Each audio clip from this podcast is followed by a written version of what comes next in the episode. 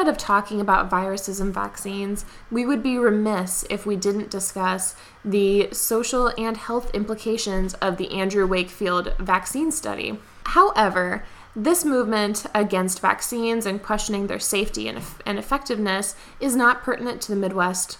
So, we decided it didn't have a place in our full length episode on viruses and vaccines. Instead, we got stuck in a layover. And in this layover, Jackie is going to break down the Andrew Wakefield paper point by point and talk about why exactly people were so upset about this and why there was no actual reason to be. So, Jackie, take us away. Okay, so next we're going to talk about a really, I would say, tragic and interesting um, situation in the history of vaccines, um, and probably the biggest stumbling point in modern history for the vaccine field. Um, and so we're going to talk about controversies surrounding vaccine. We just got done talking about how great vaccines are and how they've saved so many lives. I mean, no doubt about it, vaccines have saved millions of lives. Perhaps even billions of lives over the course of their very brief existence in the course of human history. If viral infections killed so many millions of people, if vaccines are honestly so easy and so safe and so affordable, then why are people saying no? Why are people not wanting to vaccinate their own children? I mean, where did it come from? So there has it's it's good to know there has always been controversy surrounding vaccines. Um, ever since they came out, Edward Jenner with his cowpox. Um, so there's always been people who are skeptical of them, and it's good to have a little healthy bit of skepticism about anything and be a little concerned. Um, Don't just blindly say yes to a man wanting to inject you full of sick cows. Think about it first. That's a bumper sticker. Choices. so it's I think for me, at least in my lifetime, um, the biggest problem surrounding vaccines can be traced back, to, or the biggest concern um, uh, about vaccines can be traced back to one uh, research article published in 1998 by Andrew Wakefield. And this was the paper um, that showed a potential causal link between the MMR, measles, mumps, and rubella vaccine, and autism. And so I thought today, because this, I mean, there's probably very few instances where a report like this has had such a huge impact on public health. Um, I thought it'd be worthwhile to look at that paper, look at the report, um, and what it actually stated, and then also kind of talk about the response to it, both in the media, in the public, and then also the scientific community. And um, I think I'm going to spoil it right now and just say that this this study has been so thoroughly debunked and retracted um, that, that it's it's not a good report. It was originally published in the New England Journal of Medicine, right? Which Lancet. Is, Lancet. Lancet. Oh, excuse mm-hmm. me. Yes. So it was published in Lancet, which is a very good Oh, yeah, very reputable. journal. Mm-hmm. And that was probably part of why this gained so much steam so fast. And another part of it was because not too long after this was published, people started talking about it, and celebrities started to publicly endorse the anti vaccine theory. I mean, uh, notably, Jenny McCarthy mm-hmm. has been one of the big proponents of anti-vaccination after one of her children was was born autistic. Yes, yes. Um, which is really, really unfortunate, uh, but is also why we need to talk about these things because, unfortunately, although there are probably almost every scientist who's looked at the vaccines and autism Wakefield study has debunked it up and down, left and right uh, people are probably more likely to listen to a celebrity than a scientist on a lot of these things. They have a bigger platform and they've got a louder voice. Oh yeah. Well, and I I think too it's part of the tragedy in this is that I mean, if I didn't know any science whatsoever, and even knowing some, if somebody told me that there was a potential potential link between tomato juice and autism, you better believe I'm not going to let my kid drink tomato juice because it's really scary. Case. Like, it's, I mean, it's just terrifying. You don't want your mm-hmm. kids to have autism and you don't want to feel like you had a, a part in that. It's just terrifying. And on the other side of that, too, is you don't want your kids to have autism, which is something that you carry with you for your whole life. Um, but you probably, if you are born in this time, so few people actually know people who have had measles, who have had mumps, who have had rubella. Um, like you don't have that image in your head of what this vaccine is guaranteed is saving your child from. You don't have that idea of what it looks like when your kid is sick with one of these illnesses. So it becomes removed. You're vaccinating against something that you think isn't isn't real, just to which could potentially give your kid a very real problem mm-hmm. autism. So I can definitely yeah. see how that mindset works because at the end of the day, everyone wants their kids to be the happiest and healthiest they can be. Mm-hmm. Yeah. And essentially, what we're going to talk about now, though, is that that kind of initial study creating a link between these two things, the MMR vaccine and autism, is really not founded on any scientific merit whatsoever. Um, and so we'll just jump into it um, and talk about exactly what that study said. So it was published in the Lancet, like you said, um, and it essentially followed 12 patients. They were children be, between the ages of three and nine. And um, essentially, they found that all of these children had developmental problems that they linked to autism.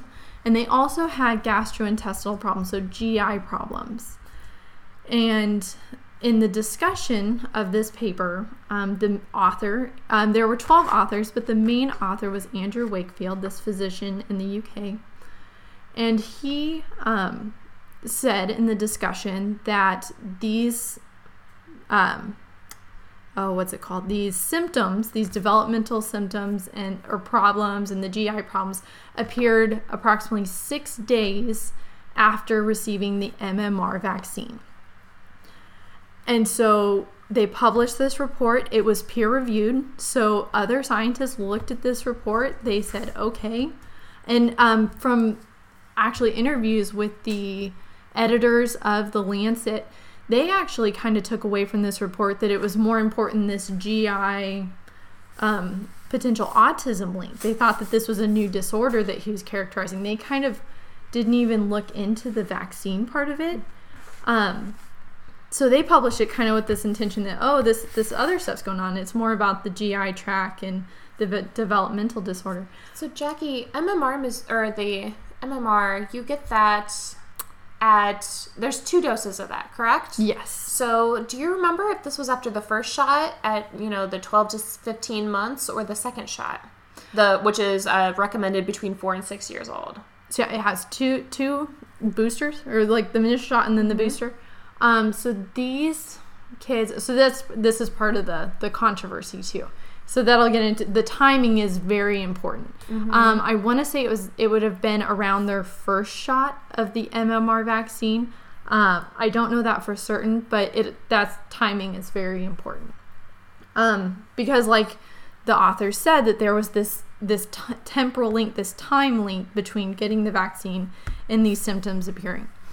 Um, so they published this report, and immediately the media took up this story and they saw this causal link between vaccines and autism, and it just snowballed from there. Um, so this is terrifying. Of course, it was terrifying. And also, for the record, 12 children, a study with 12 as an observational study, does have merit to a certain extent but trying to say so it's hard, really hard in science to say something causes something else. That's very tough. I mean, there are many papers and many people whose whole careers have been built on trying to say X causes Y. Mm-hmm. And with the following of 12 children, that is a really, really small number to be working with. Uh, for, for something like for something like this, and since then there have been analyses of thousands of mm-hmm. people of children, and this has disproved this any sort of causal relationship between vaccines and autism. Hmm. But the fact that there was 12 initially and this still got picked up and ran with by the media is pretty upsetting. Oh yeah. No it's i mean okay. Yeah let's let's just jump into that.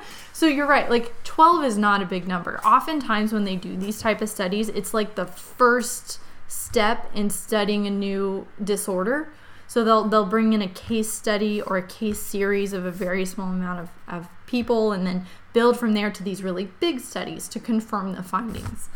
Um, but so one of the main problems with this is not only the small number, but the kids that were chosen, the case selection. So they chose the cases based on the symptoms they already had. Ooh. So yeah, exactly. You can't do that. No, no. Okay, so I, I was trying to think of an example of this today. So if I had a hypothesis that eating pepperoni pizza made you super smart, and so I went to like a gifted class at a high school, and I was like, hey, have some pizza. And then they all ate pepperoni pizza and then took a test, and I recorded, oh, look, they're all super smart and they ate pizza. Therefore, pizza pepperoni pizza makes you smart. If only.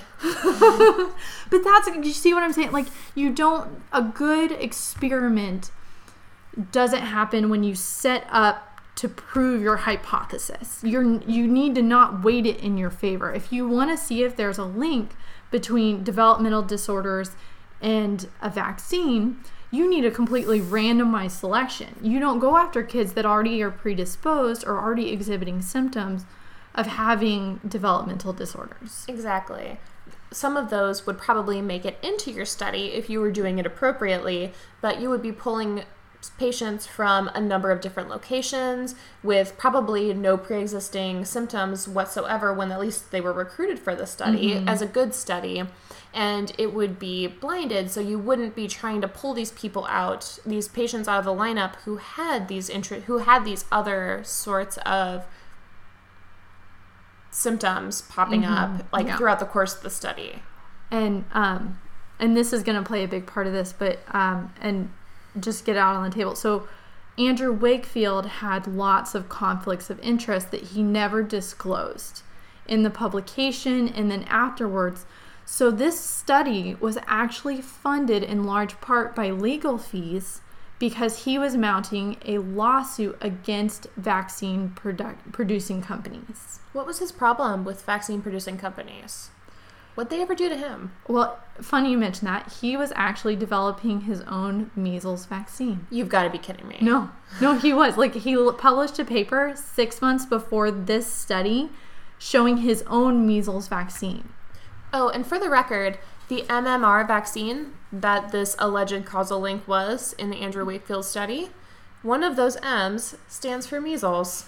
So he's saying that this vaccine could be causing this really horrible developmental disorder that could be traumatizing for parents to knowingly give to their child. But here is my own measles vaccine, which won't do that. Yikes. Oh, yeah. Huge conflicts of interest. Huge. Like, I, yeah. Oh, and like it goes further. So the Oh, no. lawsuit, so he was given funds by the court to conduct this study because they wanted to show if there was a link between vaccines and developmental disorders. And so they gave him money. He never disclosed that. He actually was paying a lawyer on the side as part of this study. It was all intertwined. So this investigation unfolded over the course of 12 years after the initial release of the report. So this was a long, drawn out um, uh, investigation.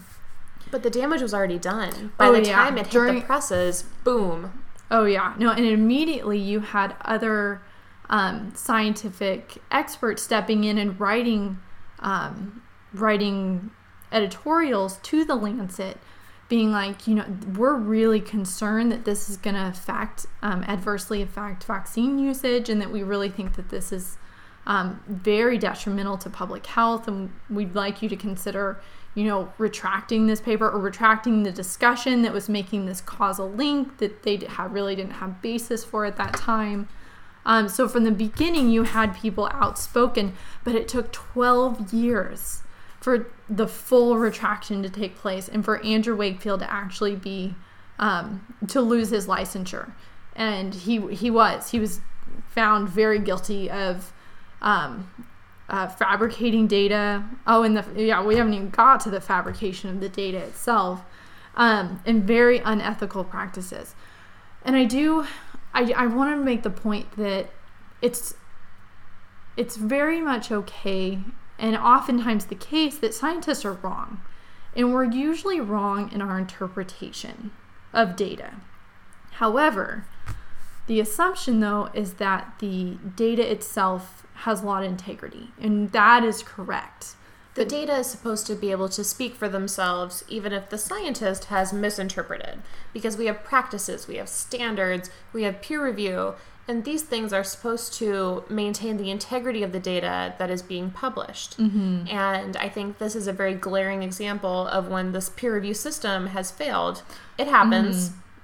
Yeah, yeah, because I mean, we make the assumption that scientists are being honest and that they're reporting the data as is. Um, and sometimes we, we don't know the whole picture. Something we, we discover A, B, C, and we make conclusion X and Y but five years down the line, we realize, oh my gosh, there was D and E that we had to worry about. Let's redo this study and find out what mm-hmm. happened. Um, that's very different from being like, well, I don't like A or B, so I'm just going to talk about C and make up D and E. Or I'm going to specifically leave out data that support mm-hmm. A and B or the outcomes that I'm not interested in, or to think about it more nefariously, the outcomes that are less financially lucrative to me, I'm going to throw those out and I'm going to knowingly not include that data. And that is a very huge lack of scientific integrity. Yeah. And and that's exactly what happened here. So not only did he have these financial ties, these legal ties, um, he had a lot to gain by make, creating this published connection between autism and vaccines and the MMR vaccine. Um, so he actually did, it came out that he fabricated that data. So the big part there was the the time link between getting the vaccine and showing these symptoms. He said 8 out of the 12 um, children showed symptoms with around 6 days after receiving the vaccine. Um, when a reporter went back and interviewed several of the parents and showed them the published data, they themselves said that is not accurate. Some of them said that this, the kids had symptoms well before they got the vaccines. Some of them said they had um, problems way after, months after. Um, so, I mean, a lot of that data is just false. Um, the GI data, so they would send off for um, these kids to have colonoscopies. And the first drafts, so the first reports of those um, actually said that they were all fairly normal, except for a few. And then, surprisingly, on a review of that data, suddenly they were abnormal. And they had all these new things that they noticed in the reports um, that they were having these GI problems that they did not have on the first go through. Um, which is actually interesting and a little upsetting too because it confounds the data because a year ago it had been reported by a fairly reputable group that um, the microbiome, so the populations of bacteria that live in our intestines, can actually change. And the, the question is whether or not it's cause or effect, but they can change based on when people are sick or not, or when people have a certain disorder. And there's actually been the suggestion of a link between the different populations of bacteria in your mm-hmm. gut and autism. And so, what people are trying to do oh. now in the microbiome world is try to pick back through because they found that in certain patients with autism, they had a imbalance of gut microbiome uh, mm. uh, compared to people who do not have autism. So, this study, which could have actually if done properly, could have shed some light one way or the other and maybe sort of started to pave the way uh, just further muddied the waters and put us way farther back in understanding not only autism, but also the other symptoms that were associated with this. Yeah, we're going to have to do an entire episode on the microbiome because it is way cool. oh, fun fact you have more bacteria in your body than you do cells. Like human cells. Human yeah. cells. Fact. So we're going to do an episode on that sometime. It's my microbiome that likes sugar so much. Actually, probably true. Ah. Yeah, so there's, I mean, so the major findings of this study were false. They were falsified, they were fabricated. 10 out of the 12 authors said they had no idea. They had trusted um, the, the lead author, Andrew Wakefield, um, in his conclusions and in his integrity of um, collecting and analyzing the data. Um, and afterwards came out and condemned it. They took their name off of the paper. Um, I believe that took place four years after the initial publication. Um, but then the 12 years later, the Lancet took the entire paper down and said, nope, after the full investigation. Um, so, I mean, I hope we've demonstrated to you that top to bottom, this this article is not a good one. no, and it's it's okay to be skeptical and to question things, and I think that actually Jackie and I would both agree that everyone should question almost everything. But if you're going to base your skepticism on anything, this platform is the wrong one to do it off of. Base it up, base your opinions off of good science, and we will hopefully direct you towards some good science. Um, and hopefully, we've convinced you that this is bad science and this is not the foundation that you want to build your house on when you're talking about the health and the well being of your children or yourself. Because adults can get vaccines too. And you probably should if you yeah. haven't. Because vaccines are really beneficial to the population as a whole. Um, so a lot of people, we the controversy about vaccines, a lot of it is centered around autism and vaccine side effects. But um, adults can get vaccines too. Kids who are growing up get vaccines, but there are also people who can't get vaccines. And part of the reason why vaccination is so powerful is it not only protects you from getting sick with whatever you're vaccinated against with, but it protects you from being a carrier for that illness. When you're sick with a viral illness, you're coughing, you're sneezing, you're leaking out of holes and like touching doorknobs and stuff like that. I'm sorry, it's gross, but it's true, and that's how vac- that's how viruses travel. You cough, you sneeze, you wipe your runny eyes, and then you touch a doorknob, or you're at work for some reason because you don't have a because your work won't give you enough sick leave, and yeah, that's how it spreads. And when you're vaccinated and you don't get sick, that helps other people not get sick as well because there are many people in this country, in the world, who can't get vaccinated, um, myself included, because I have a history with an autoimmune disorder that makes me very sensitive to viral infections. So after I got sick um, with this autoimmune disorder, I can't get vaccines anymore. Babies before the age of, what is it, 12 months? Before the age of one year old or so, before they get their first round of vaccinations, they're very susceptible to illnesses. Um, people who have been receiving chemotherapy are often immune suppressed. Yeah. People with autoimmune disorders, like myself, again, and it's so vaccines. A lot of people like to talk about potential problems with developmental things, which is from the Wakefield study fairly well debunked, but vaccines do a lot of good. They keep you healthy and they help keep the people around you healthy. You might not know it. We don't all wear t shirts saying, I'm immune compromised please vaccinate yourself. But it's true. When you vaccinate yourself and you spend time with someone who maybe is receiving treatment for cancer or someone mm-hmm. who has a mm-hmm. new baby, you're you're helping to protect them as well. Yeah, no, there's there's a lot of people who want to get vaccines but physically cannot. It's a medical condition. They cannot have vaccines. So I mean, it's kind of the job of the rest of us to help mm-hmm. them and protect them and and the term for this is the herd immunity, which is really cute because the idea is that the handful of people like myself and otherwise able bodied 27 year old woman are nestled in the midst of this herd, and most people in the herd are vaccinated. So I'm surrounded by all sorts of people who have all their vaccines, so I don't get sick. Or, well, I do, but not that much. And uh, not measles. And, um, and they protect me and in return they're vaccinated. So if i were to get sick they wouldn't get sick or if mm-hmm. they would it'd be less. But there's a really cool diagram on this that i saw on the internet. But when fewer and fewer people in the herd are vaccinated you don't have those wonderful pockets of protection. So if my sister is unvaccinated and i'm unvaccinated it doesn't matter why and we spend a lot of time together she gets sick i get sick. Maybe i go see a friend who had a new baby maybe that baby gets sick like it's mm-hmm. easier for things to spread if people who aren't vaccinated are in closer proximity. So that's why we need our vaccinated herds. Oh yeah. No, and when people elect to not get vaccines, not for a medical reason, but just a personal choice, you don't believe in vaccines, um, if you it, you can lose that herd immunity very quickly, and that's how we end up with outbreaks. I think there was one uh, Disneyland, Disney World, mm-hmm. um, a measles outbreak and I just like that, it, you can really lose the advantages of having that herd immunity and protecting the most vulnerable um, people of the population. Yeah.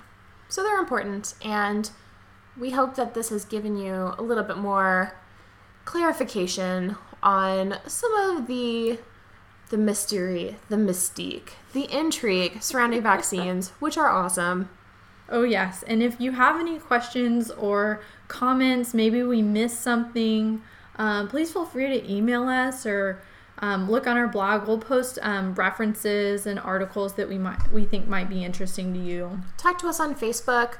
Um, we're probably going to talk at a later date about the really, really cool uh, thing that is the Gardasil vaccine, which can actually vac- vaccinate you against a virus which can cause cancer. You can become vaccinated against cancer. That is the best thing ever. That is. There's, It- there's very, very few things you can do like that. So, talk to us about vaccines. We are on Facebook. Email us. We'd love to hear from you. You can write us a letter if you'd like. I'd like that. Um, so the next part of this segment doesn't exist yet, but it's going to be really cool. We're going to talk with a pediatrician.